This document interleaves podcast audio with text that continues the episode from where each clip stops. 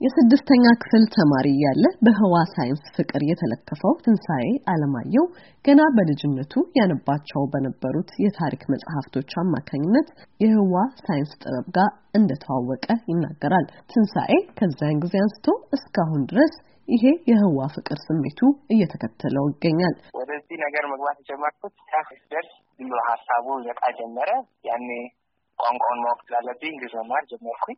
ከዛ በኋላ ስምንተኛ ክፍል ስደርስ የኢትዮጵያ Space Science ተዋወቅኩኝ። ከዛ ጊዜ ጀምሮ አባል ነበርኩኝ። ስለዚህ ያው ታሪኩ እንደ ታሪክ በራሴ በራሴ ባለው አቅም ለማድረግ ሞክረው ነገር ቢኖርም አሁን በጊዜ ያለውን ደግሞ ሳይንስን እና ቴክኖሎጂ በጣም ለማዳበር ፈልግ ስለነበረ ብዙ ስኮላርሽፖችን ሞክር ነበረ። ውስጥ አንድ ሁለቱን ተሳክቶልኛል። ግን የሚቀሩ financial ከገንዘብ ጋር የተያዙ ጉዳዮች ስለነበሩ በዛ ምክንያት ሄጄ ለመማር አልቻልኩኝም። ዩኒቨርሲቲ ስገባ አሁን mechanical engineering የገባሁበት መሰረታዊ ምክንያት ካሉት የምህንድስና ዘርፎች ውስጥ ለ aerospace engineering በጣም የተሻለ የቀረበ የሚባሉ electrical እና mechanical ነበሩ። እኔ ደግሞ ራሴን ሳየው የተሻለ ቅርበትና አቅም ያለኝ መስሎ የተሰማኝ mechanical ምህንድስና ላይ ስለሆነ ወደዛ ተቀላቀልኩኝ ማለት ነው። ፍላጎት በጣም ነበረኝ። አሁንም ድረስ ራሱ የመቀሌ ዩኒቨርሲቲ አስተዳደሩ በጣም አዳዲስ ሀሳቦች ቀና ስለሆነ አሁንም አላቋረጥኩኝም። የተለያዩ ሙከራዎችን እያደረግን ነው። ይህ የ aerospace engineering በድህረ ምረቃ ፕሮግራም እንዲከፈት የመሳሰሉት ነገሮች የአቅማችን እያደረግን ነው። ያው እንደ ሀገርም መሰራት ያለበት ነገር ስለሆነ በሱ በሱ በኩል የሚይዙን ነገሮች አሉ። ከዛ በተረፈ ግን እንደዚህ አይነት ነገሮች እንዲኖሩ ያው እኔም ጋ ብቻ ሳይሆን ምክንያቱም እንዴት ነው እኔ አንድ ጊዜ አንዴ ገብቼ ያው የተቀራራቢ የምለውን ነገር አድርጌ አለፌያለሁ። ብዙ ሰው ግን የለም ብሎ ተስፋ የሚቆርጥ ይኖራል የመሳሰሉት እና ቢያንስ እኔ ያለፍኩበትን ከኔ በኋላ የሚመጡት ደግሞ ሌሎች ባሾችን ባያቸው ሌሎች ሌላ ትውልድ ያን እንዳይደግም የአቅሜን ለማድረግ ሞክራለሁ። በቅርቡ ዓለም አቀፍ የህዋ ጠበብት ኮንግረስ ላይ የአፍሪካ ወጣቶች በህዋ ሳይንሱ ላይ ያላቸውን እውቀት እንዴት እንደሚያዳብሩና በቀጣይም ተሳታፊ መሆን እንደሚችሉ ጽሑፍ የሚያቀርበው ትንሣኤ ከጽሑፉ በመነሳት አፍሪካውያን ከሁሉም አህጉራት በበለጠ የህዋ ሳይንስ ያስፈልጋቸዋል ይላል። ስለ ጽሑፉ ይዘትም እንዲህ ያብራራል። በፈረንጆች አቆጣጠር ሁለት ሺ አስራ ዘጠኝ ያለፈው አመት በአፍሪካ ደረጃ የሚዘጋጀው ስብሰባ ኢትዮጵያ ውስጥ አዲስ አበባ ለማካሄድ የተነሰን ነበር እና በዛ ባሸነፍ መጨረሻ መሰረት እዚህ አዲስ አበባ ውስጥ አካሄደን ነበረ እና በዛ ስብሰባ ላይ በዋነኝነት አራት ዘርፎች ላይ የሚናገሩ ነበሩ። አንደኛው የ space ፖሊሲ እና ህግ ላይ ያተኩራል። ሁለተኛው ደግሞ የህዋ ንግድና ስራ ፈጠራ ጋር በተያያዘ፣ ሶስተኛ ደግሞ በሳይንስ ቴክኖሎጂ፣ engineering፣ art እና ሂሳብ ጋር በተያያዘ ከዛ ደግሞ ይህንን ወዳለው ማህበረሰብ የማስፋፋት የ outreach ስራዎችን ከመስራት ጋር በተያያዘ እንደገና ደግሞ የመጨረሻው የህዋ ሳይንስ የሚያመጣቸውን ቴክኖሎጂዎች እንዴት በተባበሩ መንግስታት ድርጅት ስር በተቀመጡት አስራ ሰባቱ የዘላቂ ልማት ግቦች እንዴት አድርገን ማጣመር እንችላለን የሚል የተለያዩ አራት ቡድኖች ነበሩ።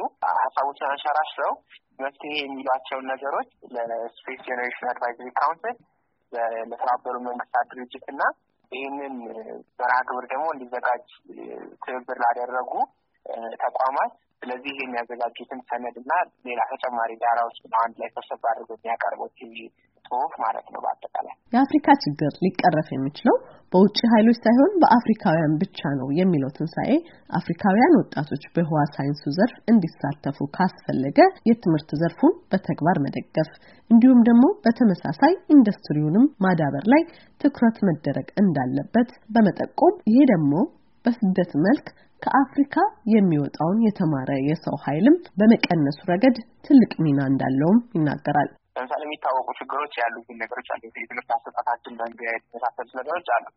እነሱ ለምሳሌ አሁንም በዚህ በህዋው ዘርፍ ላይ እንተግብራቸው የምንል ከሆነ የተማረ የሰው ኃይል ይኖረናል፣ አምራች ሰው ኃይል ግን አይኖረን። መማሩን ተምረውታል፣ ነገር ግን ወደ ትግበራ መግባት በጣም የሚቸገር አይነት የሰው ኃይል ነው የምናመርተው ማለት ነው። አሁን በጊዜ ያለን የትምህርት አሰጣጥ አሁንም ብንተገብረው ከሆነ ሲጀመረ በቃ ችግራችን ያ ነው። ለምሳሌ መሰረታዊ ችግር። ከዛ ደግሞ ሲቀጥል አሁን ለምሳሌ በዲግሪ እናስመርቃለን ብሎ ለምሳሌ አንድ ኢትዮጵያ ዩኒቨርሲቲ ለምሳሌ ቢነሳ ለምሳሌ በዲግሪ የሚመረቀው ተማሪ ወይም የምትመረቀዋ ተማሪ ቢያንስ ትምህርቷን ከማጠናቀቋ በፊት ኢንዱስትሪ ምን ይመስላል የሚለውን ሄዳ ማየት መቻል አለባት። ለማድረግ ደግሞ ኢንዱስትሪው ready ና available መሆኑ መቻል አለበት። የሚሰራ function የሚያደርግ ኢንዱስትሪ መኖር አለበት። በሰው ኃይል አንጻር ትንሽም ቢሆን የተወሰነ ያህል አለን። እንዲሁም ደግሞ የተመረቁትንም በተለያዩ ስልጠናዎች እና ድጋፎች ወደዚህ መስመር ማምጣት መቀየር ይቻላል። ይህን ለማለት ፈልጌ ነው። ትይዩ የሚሄዱ ነገሮች ናቸው እነዚህ ሁለቱ፣ ትምህርቱም ኢንዱስትሪውም አንድ ላይ መሄድ መቻል አለባቸው። ኢንዱስትሪው ብቻውን መሄድ ከሆነ ኢንዱስትሪው እንደ እንደ መሰረተ ልማት ህንጻው ይኖራል። የሚሰሩበት ግን እስከዛሬ እንደነበረ ቻይናውያን ይሆናሉ ማለት ነው፣ ደግሞ ሌሎች የሀገራት ሰዎች። ከዛ በተረፈ ደግሞ ትምህርቱ ብቻ ከሆነ ደግሞ ሰው ይማራል ወይ የማይገናኝ ዘርፍ መስራት ይጀምራል። ያው ብዙ ተማሪዎች ለምሳሌ ወጥተው ኮሚስቶ መስራት እንደጀመሩት አሊያም ደግሞ ወደ ውጭ ሀገር እየሄዱ በስደተኝነት የተመዘገቡ ሌሎች ሀገሮች ማገልገል ይጀምራሉ ስለማይተገበር ማለት ነው። ሁለቱም ነገሮች ትይዩ በሆነ መልኩ መሄድ መቻል አለባት። ከ Ministry of Innovation እና Technology ከ Ministry of Science ና Education ጋር ቅርብ ጊዜውን ተፈራርመው ለምሳሌ አዲስ አበባ ሳይንስና ቴክኖሎጂ ዩኒቨርሲቲ ላይ የመገጣጠሚያ የመፋብሪኪያ ና ሞከሪያ አንድ ትልቅ facility ለመገንባት ለምሳሌ አስቧል። ለምሳሌ ይሄ እንደዚህ አይነት መሰረተ ልማት መሰራቱ ለምሳሌ ትልቅ ነገር ይረዳል ለተማሪውም ገብቶ ለሚሰራ ሰው ማለት ነው።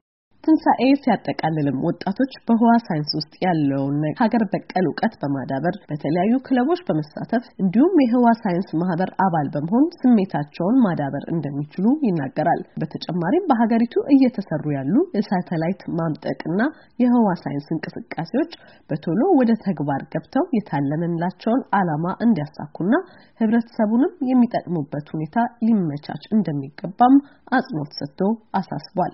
ለአሜሪካ ድምጽ ዘገባ ኤደን ገረመው ከዋሽንግተን ዲሲ